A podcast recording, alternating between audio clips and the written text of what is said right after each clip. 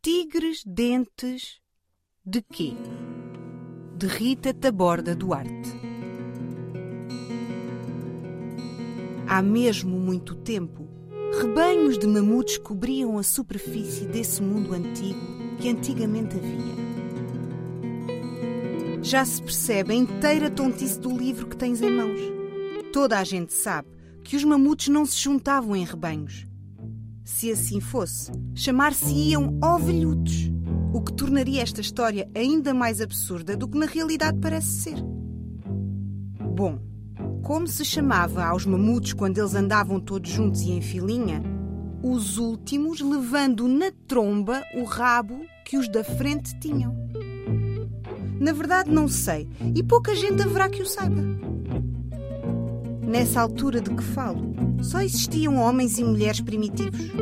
E esses homens haviam de ter tantas preocupações. De certeza que não se punham com estas minhoquices manientas de darem nomes aos bichos quando os viam muito juntinhos a caminhar sobre a carapaça do mundo. Aliás, tirando uns grunhidos mal amanhados com sílabas à toa, os homens da Idade da Pedra nem sequer falavam com palavras e frases que se entendessem. É até muito provável que, quando vissem uma multidão de mamutes a manifestar-se barulhenta e corpulentamente, Vê lá se consegues dizer esta palavra. Quando a dizemos, parece mesmo que estamos a tocar trombeta só com as bochechas e os lábios. Ora, diz lá. Corpulentamente. Corpulentamente.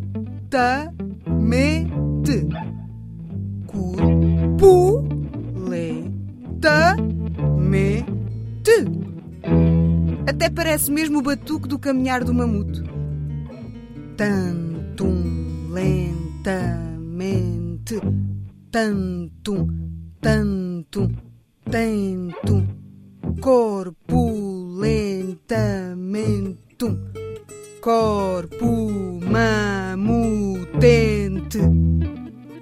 Há palavras que nem precisam de dicionário. O próprio som batucado, mamutado, explica por si só todos os sentidos. Como ia eu dizendo? muito provável que mal os homens primitivos vissem uma multidão de mamutes a manifestar-se barulhenta e tantum, tantamente, desatassem de imediato numa agitação a mexer braços e pernas e a fazer grunhidos pré-históricos. Não se iriam sentar à volta da fogueira a decidir qual o nome que lhes haviam de dar. Portanto, se os mamutes se passeavam em rebanho, em vara ou em manada, isso nunca o poderemos saber. O que interessa é que eram enormes e balanceavam longuíssimas trombas que lhes cresciam mesmo abaixo dos olhos e chegavam quase até às unhas das patas.